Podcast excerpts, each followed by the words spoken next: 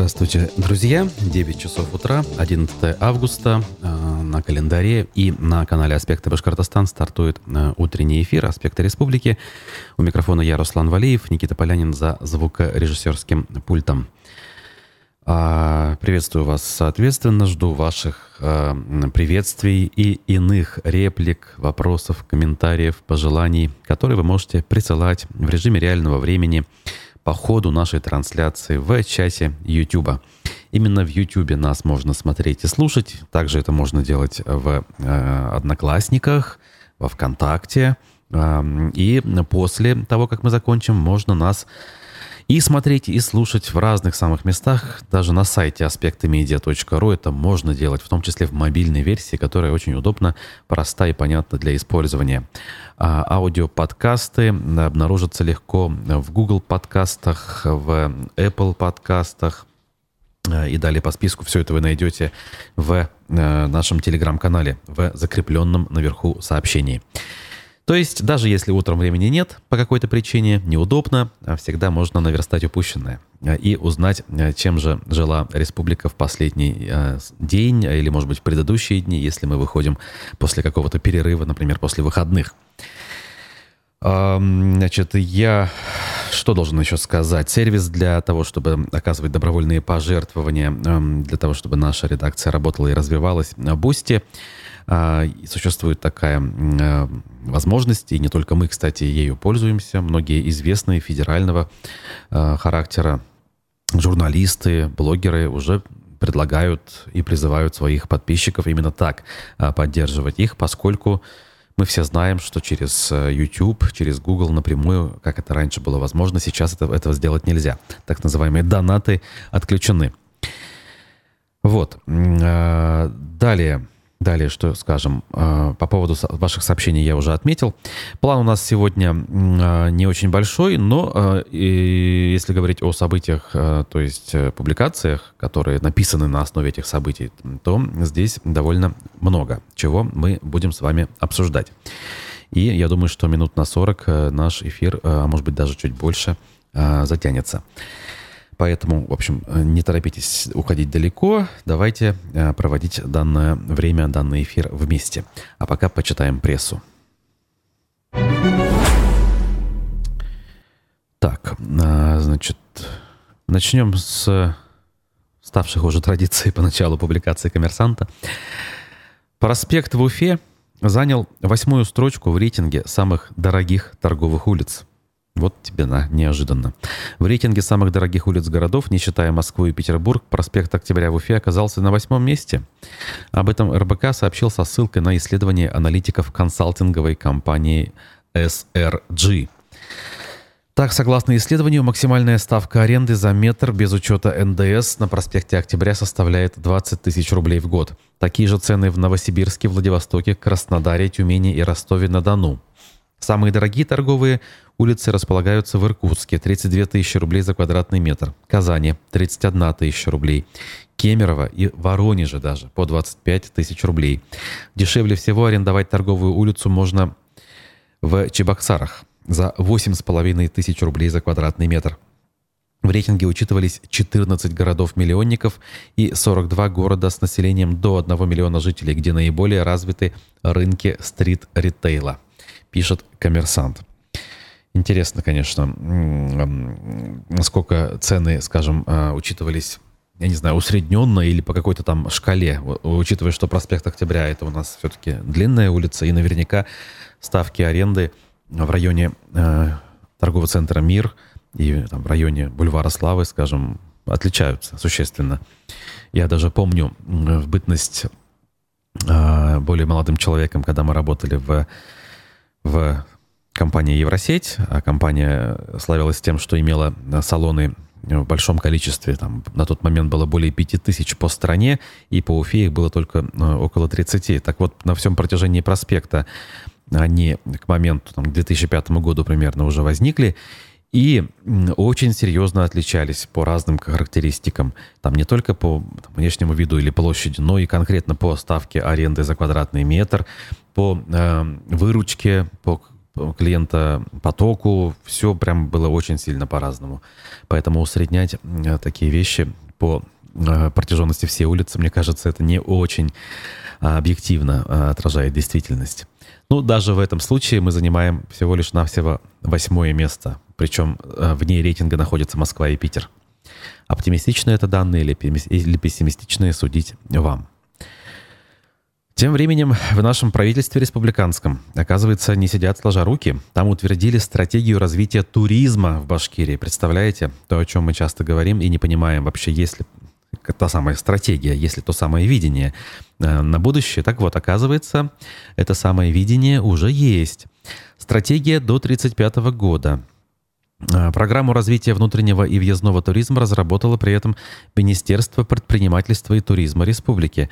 Также некоммерческая организация Центр развития туризма Башкирии, Министерство экономического развития и инвестиционной политики Республики. Плюс участвовали органы местного самоуправления и туристские организации, неназванные. Согласно программе, к 1935 году в городах региона появится сеть визит-центров. Вау! Сотрудники которой Э, этой самой сети, будут предлагать всем желающим отдохнуть в Башкирии, создадут онлайн-каналы продвижения известных туристических брендов, памятник Салавату Юлаеву, пещера Шульганташ, курорты, горнолыжные комплексы и так далее. Автотуризм предложили продвигать с помощью развития привлекательных маршрутов, придорожного сервиса и дополнительной навигации. К 2024 году по всей республике должна появиться сеть глэмпингов. Да. То есть вот из того, что я сейчас прочитал, я делаю вывод, что ничего э, сделано конкретного не будет. Ну, наверное, э, вложится в продвижение в соцсетях, то есть таргетинг так называемый запустится, кто-то там это сделает, какие-то денежки бюджетные освоит. Э, в этом смысле будут как раз онлайн-каналы продвижения э, известных брендов работать. Эм, дальше э, указатели коричневые на федеральные деньги, ну, видимо, довешают там, где это не успели еще сделать. Ну, надо сказать, это уже есть, и это уже, в принципе, работает. Надо ли это включать в дополнительную программу на будущее? Вопрос, опять же, без ответа. Ой, также планируется развитие этнотуризма на базе существующих сельских поселений, создание и развитие паломнических туров по святым местам, развитие инфраструктуры вокруг горы Иремель и специальных гастрономических халяльных туров.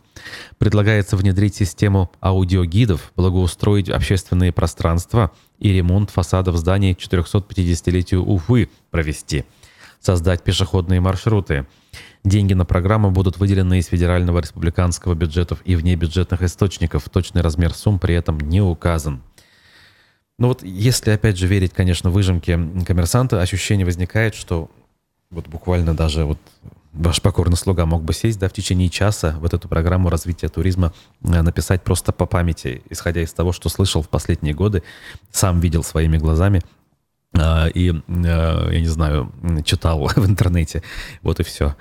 Э, скорее всего, эта программа еще и денег стоила. Печально, конечно, осознавать э, эту самую реальность. Еще, один коммерс... а еще одна публикация коммерсанта свидетельствует нам о том, что Уземик, наш уфимский завод эластомерных материалов, изделий и конструкций, он так был известен многие годы, просит обязать мэрию Уфы выдать разрешение на строительство двух домов в ЖК Веденеевский – Оказывается, там не все еще юридически а, согласовано. Это вот огромная территория, которая между Пархоменко, бульваром Ибрагимова, а, значит, э, как там, строительный рынок на Кировоградской, соответственно, вот эта вот вся территория, э, часть которой занята там, торговым центром Э, Яй, где раньше был один из корпусов Узумика, э, плюс там э, ТЭЦ находится и так далее. О чем речь? Компания просит признать незаконными решения мэрии от 1 июня и от 25 мая об отказе в выдаче разрешения на строительство двух многоэтажных домов. Проекты планировки и межевания территории квартала площадью 30,5 гектаров, разработанные по заказу УЗМИК, были утверждены постановлением мэрии в 11, 11 августа 2015 года, то есть 7 лет назад. Вон как интересно. А вообще, буквально вот я наблюдал макет всей этой территории. Он представлен в том самом торговом центре Яй, там недалеко от входа в ленту, и выглядит, ну, как минимум, неплохо. То есть не очень плотная там застройка, да, много высоток, в принципе, но площадь приличная и достаточно места зеленых эм, насаждений, там детских площадок, э, инфраструктура есть там в виде детских садов, по крайней мере, в макете. И Все это выглядит, ну, не самым худшим образом, если сравнивать с тем, как у нас регулярно бывает в центре э, точечная застройка, э, вызывающая бурю реакции со стороны местных жителей. Интересно, почему мэрия решила отказать в части реализации данного проекта, хотя оказалось, что весь квартал полностью передан под застройку. Так, э, Уфа-1 э, продолжает информировать нам о том, как уфимцы и, в принципе, жители республики ведут себя, скажем так, в отношении уходящих э, с российского рынка иностранных компаний. Мужчина купил несколько пакетов с одеждой. Что творится в H&M в Уфе в первые часы распродажи? Значит, в нескольких торговых центрах Уфы 10 августа открылись магазины. В «Планету» выехала корреспондент Эльза Исламова, которая рассказала, что в первые часы э, ажиотажа нет, но людей э, для 11 утра много. А каких-либо ограничений по количеству человек в магазине нет. На моих глазах мужчина купил несколько пакетов вещей. Говорит, мол, зашел просто посмотреть и решил закупиться, пока есть выбор и народ не налетел. Оплата по картам работает. А, значит, и фотографии приводятся, и сразу добавлю, что вчера по пабликам разлетелись соответствующие фото и видео не только из планеты, но и из Меги, например. И видно, что люди соскучились, хотели и прямо с радостью пользуются выпавшей возможностью. Но эти же самые люди, это уже я от себя делаю вывод, как бы принимают все это как должное, да, и никаких у них вопросов почему-то нет. А почему вот так вот а, происходит? А почему они вынуждены Э, покупать любимые вещи лишь тогда, когда им э, с барского плеча там позволят забрать остатки, да, перед тем, как закрыться и уйти. Я сейчас не имею в виду, что они должны задать вопросы компаниям, которые принимают решение об уходе, а вопросы, наверное, немножко по другому адресу должны звучать. Но нет, туда вопросы никто не задает, но, соответственно, внутри, видимо, у людей то ли причинно-следственные связи отсутствуют, либо присутствуют, но все это покрывается, все это нивелируется сильнейшим страхом, не позволяющим хотя бы даже как-то попытаться менять ситуацию вокруг себя, ну и в стране, конечно же. Так, эм, далее, далее, далее. Же Уфа-1 посчитала и сделала любопытный вывод. Ремонт э, в 430 больницах и помощь 17 тысячам детей. Что можно было сделать в Башкирии – вместо, внимание, установки памятника Шеймуратову. Смотрим, какое количество проблем можно было решить за 399, э, за 390 миллионов рублей. Интересный, конечно, подход. Действительно, мы когда слышим порой суммы, как бы не до конца осознаем величину той или иной суммы. Там, говорят миллиард, но вроде много. Когда сколько-то сотен миллионов, ну как-то привычно. Сотни миллионов у нас то там, то сям звучат. Вон даже на пиксельные елки да, да, уходят, и потом годами тянутся разбирательства.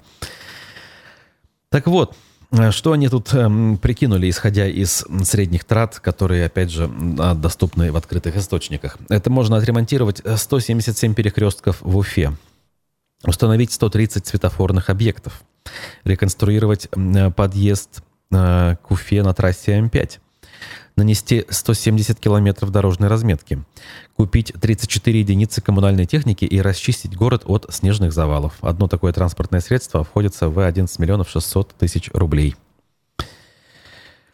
Так, ну, такая вот любопытная, скажем так, информация. Дальше тут целый список есть, и таблица есть, поэтому, если вам интересно, если вы согласны с возмущением наших коллег, то вы можете э, это дело прочитать и для себя сделать выводы. Так, во-первых, Руслан Гельманов нам желает доброго утра и вам того же. Это я обращаюсь к чату YouTube-трансляции. А Михаил Николаев, давно вас не видели, Михаил, здравствуйте, пишет. Объявите, пожалуйста, уважаемый Руслан, 12 августа выходит из колонии в Стерлитамаке Рамиля Саитова.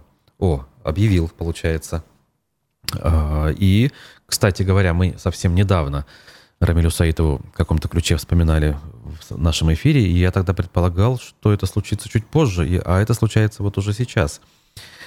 Ну что ж, э, остается только порадоваться за Рамилю Саитову, что, э, скажем так, э, эта вся история заканчивается.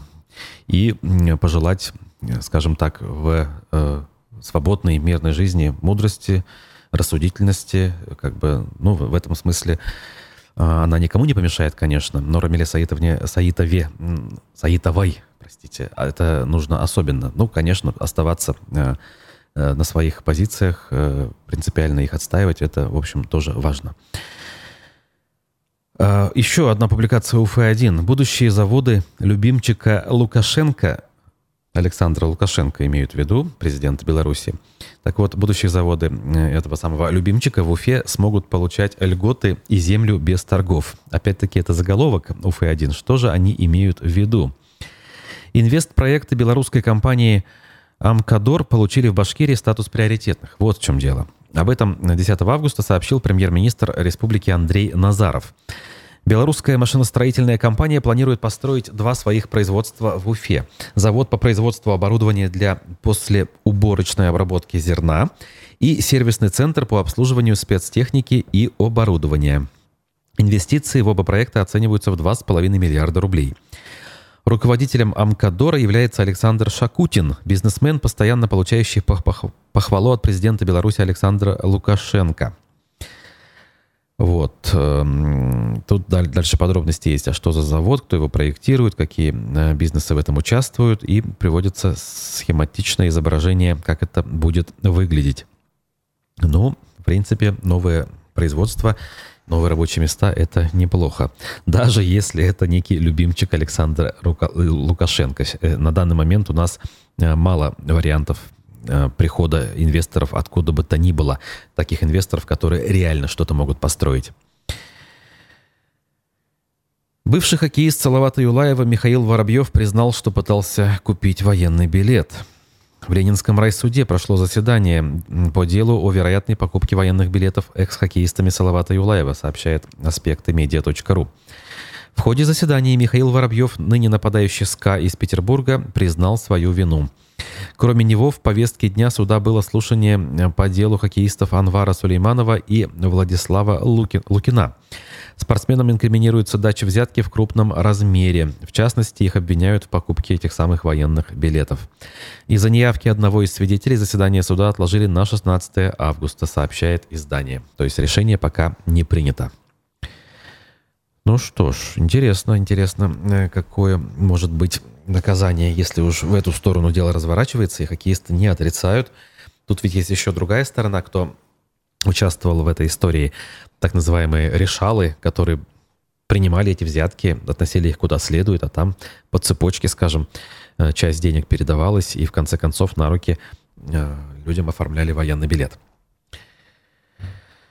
В этом смысле э, продолжаем теперь уже набившую оскомину, но тему, без которой э, нам, как говорят, не жить, тему штрафов за дискредитацию вооруженных сил. Полицейские составили протокол из-за фотографии в соцсети. Э, небольшая заметка на аспектах. Значит, в отдел полиции номер два по Уфе вызвали уфимку Марину Варганову, основанием для чего стала фотография с изображением голубя с надписью «Нет войне» на ее личной странице во ВКонтакте. Фотографию на странице у Фимки обнаружили сотрудники Центра по противодействию экстремизму МВД в ходе так называемого мониторинга социальных сетей.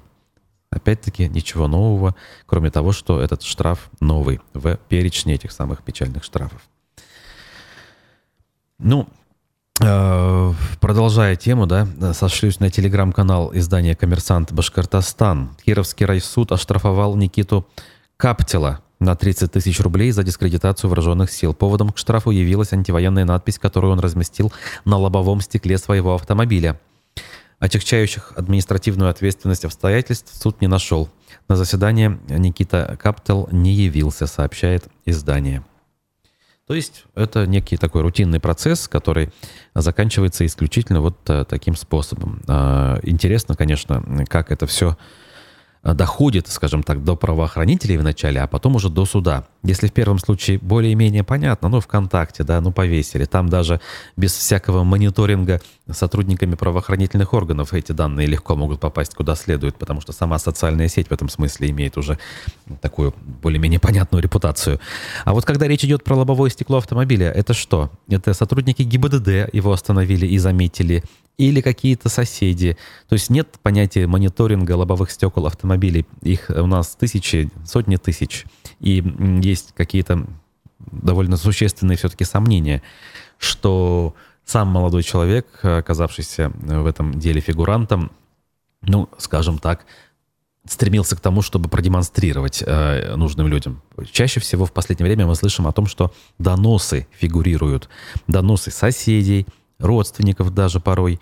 И это особенно печально. То есть одно дело там, понятно, статья, государство приняло, там ситуация такая и все такое прочее. Но когда у нас практикуются доносы, именно в этой части нашей с вами жизни, не в части того, что, например, нужно как раз-таки, наверное, сообщать, что сосед, я не знаю, не платит за ЖКХ, э, я не знаю, там, э, топчет клумбу, неправильно паркуется, элементарно, не знаю, нарушает покой соседей, жителей. На это все у нас, как говорится, кишка тонка жаловаться, да? А вот когда э, мы понимаем, что нам за это ничего не будет, а мы можем проявить некую такую вот э, лояльность особенную, подстраховаться, мы, соответственно, ну, вы понимаете, говоря мы, я в этом смысле имею в виду общество, конечно, мы это делаем с удовольствием. Нельзя сказать, что это уже прямо тренд огромный и у нас лавинообразно идет поток, но слышно о доносах вот постоянно, практически в ежедневном формате не из Уфы, так и из других регионов а, сообщения о таких о таких началах, стартах этих административных дел мы постоянно получаем. Ну а мы дальше двигаемся.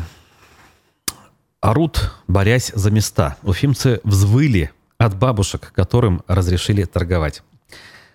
А, мы, значит, э, эту тему обсуждали, э, о подводных камнях говорили, что здесь может быть не так. Может быть не так не только то, о чем мы говорили. Значит, инициатива перестать гонять бабушек и организовать бесплатные и легальные места для бабушек и дедушек э, весьма успешно реализуется по всей Башкирии, пишет медиакурсеть. Не так давно Радий Хабиров инспектировал такие торговые ряды в Нефтекамске, где даже приобрел помидоров. Происходящее глава похвалил и работу велел продолжать, вот только не все в восторге от нежданно-негаданно возникшего рынка под своими окнами. А, своими чаяниями жительница проспекта Октября в Уфе поделилась в комментариях у Радия Хабирова, который, собственно, и является автором идеи. Далее цитата. «Скажите, пожалуйста, почему, когда вы создавали гениальную идею по размещению мест для продажи физическими лицами товаров собственных подсобных хозяйств, вы не подумали о жителях домов? Почему я теперь вынуждена жить на базаре? Вы хоть можете себе представить, что такое, когда с утра орда бабок орут, борясь за места?» У вас под окнами дома кто-нибудь торгует сумками, трусами и помидорами, оставляя потом непроданные остатки гнить? Задалась Татьяна Третьякова вопросом и тут же обнажила э, дополнительные неприглядные подробности этой истории. То есть, во-первых, не только овощи, да, но и какие-то сумки и трусы. Во-вторых, даже бабушки между собой не могут разобраться, э, кто кому занять место под солнцем, и с утра устраивают разборки. И понятно, что никто э, в этом смысле арбитром не выступает, поскольку вроде как денег за это не возьмешь. И как бы смысла нет этим заниматься. Но любая, как говорится, здравая инициатива у нас э, омрачается э, нашими неприглядными реалиями и, э, скажем так, способами взаимодействия наших людей, членов нашего общества между собой. Дальше э, она задается вопросом, а почему у нас по Конституции все равны, но кто-то равнее и может спокойно спать, а у кого-то с чьей-то подачи спальня теперь в торговых рядах. Через дорогу огромная площадь перед магазином Байрам. Почему туда нельзя был, было выставить эти лотки вместо парковки такси? Вы издеваетесь, что ли, над нами? Вот так вот, не больше, не меньше. На фото жилой дом. Начиная со второго этажа жилые квартиры. Там люди живут. Э, где были глаза тех, кто разрешил установку этих торговых э, мест? В ответ на этот комментарий сотрудник э, ЦУР Центра управления Республикой Башкирия сообщил, что взял в работу в, обращение в работу и ответит уже по факту из администрации Октябрьского района. Вот так вот, друзья мои. Хотели как лучше, а получилось как всегда.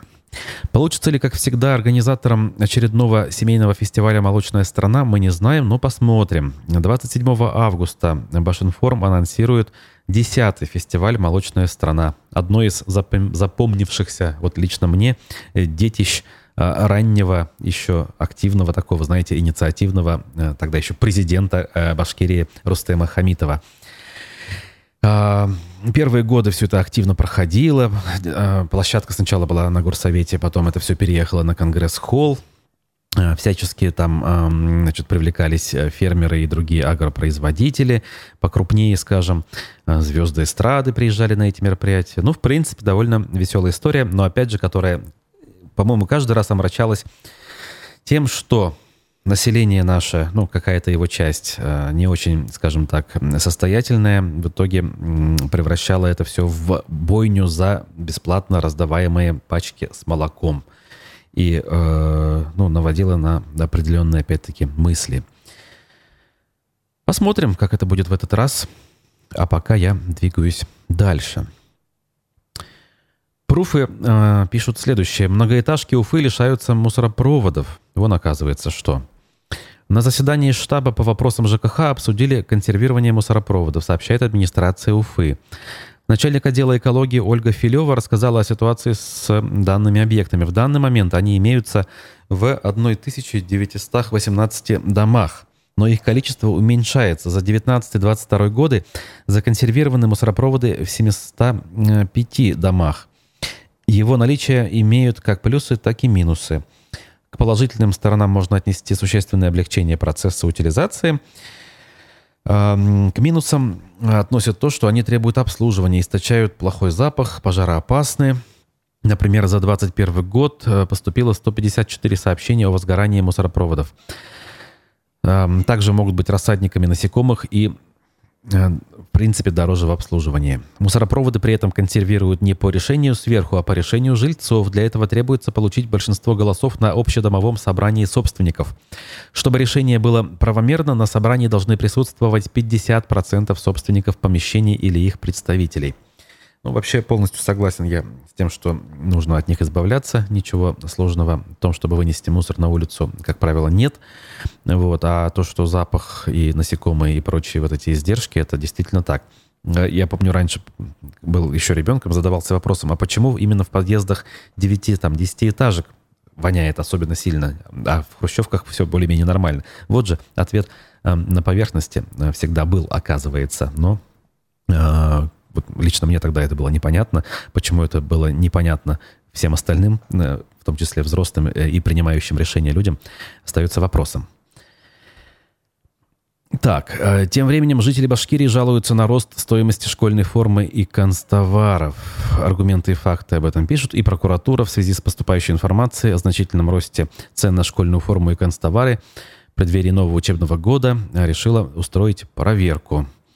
Ну, мне кажется, это вот э, вопрос из разряда того вопроса, который я упоминал в части того, как люди э, бегут на распродажи каких-нибудь H&M или Ikea, но при этом не понимают причинно-следственных связей, почему это происходит. И в данном случае, ну что, на кого жалуетесь, друзья? Жалуйтесь на себя за то, что вот на выборы особо не ходили, не участвовали в политической жизни, допустили то, что происходит, и теперь просто идите и покупайте по тем ценам, которые вам предлагают. Больше добавить тут нечего. А, в Уфе администрация вчера значит, э, анонсировала ограничение скорости на проспекте Октября до 50 км в час. Но тогда речь шла о том, что это будет лишь на крайне правой полосе, выделенной под общественный транспорт. Однако вот сегодня буквально вижу в чате, а, где а, администрация рассылает свои новости, оказывается, это будет касаться всех полос все, всего движения по проспекту Октября. То есть вместо действующих 60 км в час, которые по факту превращаются в 80, мы с вами понимаем, да, у нас водители обычно э, превышают на 20 км в час, то есть на нештрафуемый порог. Теперь это будет 50 плюс те же 20, итого 70. Соответственно, все действующие камеры по проспекту, а их там много, будут перенастроены, и скорость движения по проспекту замедлится.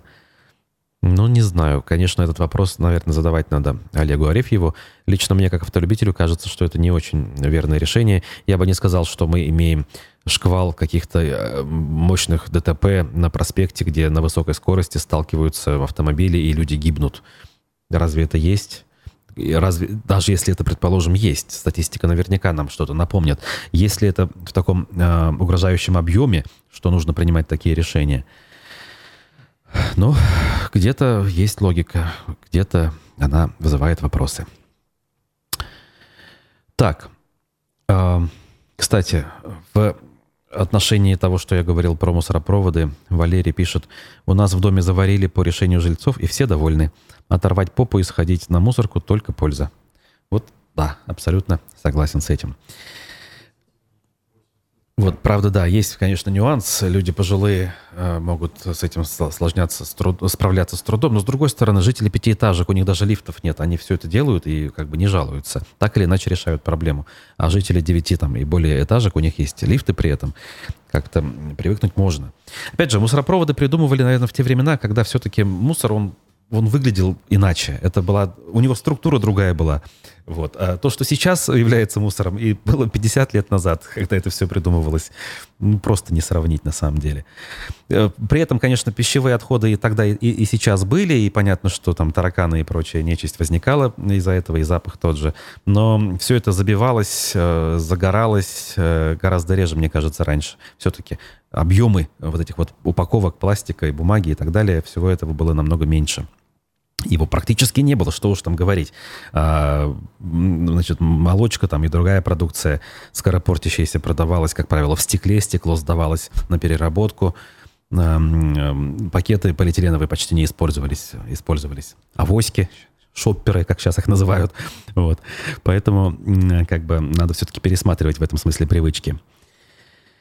О, Вадим Беляков пишет, отличная новость про 50 километров в час, давно пора. М-м, вот есть такая точка зрения. Я поэтому боюсь, кстати, критиковать. Я-то как бы, ну, э, из тех, кто, скажем, пользуется вот этим вот э, допуском, да, в размере 19 километров в час. И, ну вот судить сложно, по себе неправильно судить, уж тем более, когда мы говорим про дорожное движение. Здесь десятки и тысячи участников. Плюс, насколько все-таки э, скорость всего потока изменится или не изменится – Просто, опять же, зная, как у нас все происходит, вот мы одну меру применим, а все остальные мы применять забудем. Например, изменить э, режим работы светофоров под это дело как-то так, чтобы это все в результате стало, наоборот, на пользу, а не на минус. Да? Вот это же мы не сделаем, скорее всего. Сегодня вот утром еду, э, наблюдаю эту самую вафельную разметку желтую, которую наносят вот уже практически везде. И колесом попадаю в выбоину на перекрестке Кирова-Цюрупы причем сильный удар такой возникает, а скорость небольшая, там было плотное движение, 40 км в час. И смотрю направо и налево, весь перекресток испещрен э, вот этими швами какими-то, ямами и прочее. Зачем-то мы занимаемся показухой, наносим вот эту вот вафельную разметку, как я уже говорил, которая сотрется к концу сентября с первыми дождями, но при этом элементарно заделать ямы мы не, не, не хотим. И вот прямо по яме, вот так вот соблюдая весь рельеф, мы эту самую желтую разметку наносим. И вот с э, регулированием скорости, со снижением скорости может быть такая же история. Полумера, которая де-факто э, улучшений не даст. Руслан пишет нам Валерий в продолжении значит, этой же темы. С колеей, которая образовалась на проспекте, в гололед проблемы будут. Сами 40 ездить будем. Конечно, э, когда возникает э, значит, неблагоприятные погодные условия, даже не зима, просто дождь проходит, э, колея на тех участках, где она есть, заполняется водой, и ты сам уже не можешь себе позволить разгоняться там даже выше 50, разумеется. Как бы здесь никаких вопросов нет. Эм, это тоже, это похоже на решение проблемы качества дорожного покрытия, продолжает Валерий. Ну, да, да, наверное. То есть э, мы нанесем разметку, мы сократим э, скорость разрешенную, но при этом, собственно, дорожное полотно ремонтировать не станем. Ну, видимо, так. Ну что ж, друзья, э, будем постепенно закругляться. В качестве анонса я должен озвучить, что у нас сегодня в 11 часов аспекты мнений, в 11 часов, обращаю внимание, вместо 15, политолог Николай э, Евдокимов будет в гостях. А в 14 часов, э, как раз таки из-за чего мы и перенесли эфир дневной, у нас состоится, точнее не совсем у нас, но мы транслировать планируем э, в режиме прямого эфира, а, Рабочее совещание Совета при главе Республики Башкортостан по правам человека по вопросам информирования потребителей коммунальных услуг об изменениях законодательства в части начисления платы при содержании и использовании общего имущества многоквартирных домов. То есть по ОДН, так называемым, которые у нас э, должны вырасти э, значит, с сентября месяца. Это если упрощая, я опять-таки это все говорю. Э, на площадке агентства Башинформ должны собраться участники. Приглашены туда очень многие люди, как общественники, собственно, Вадима Великова ждем с большим удовольствием, который как раз-таки должен задать тон, скажем так, этому заседанию.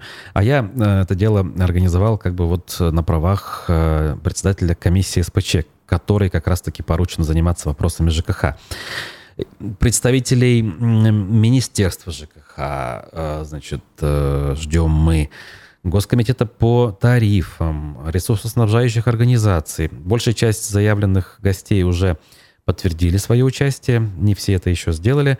Но я думаю, все-таки дискуссия должна состояться. Тем более, что представители муниципалитетов там тоже должны быть. Э, в том числе Уфы, э, Стерлитамака даже и еще нескольких других. Это все в 14 часов. Технически, если все будет в порядке, трансляцию мы обеспечим на нашем YouTube-канале, поэтому смотрите, присылайте свои, кстати, реплики и вопросы по ходу. По возможности также будем их озвучивать. А пока я с вами буду прощаться. Э, меня зовут Руслан Валиев. Никита Полянин помогал за звукорежиссерским пультом. До встречи в эфире через полтора часа. Пока.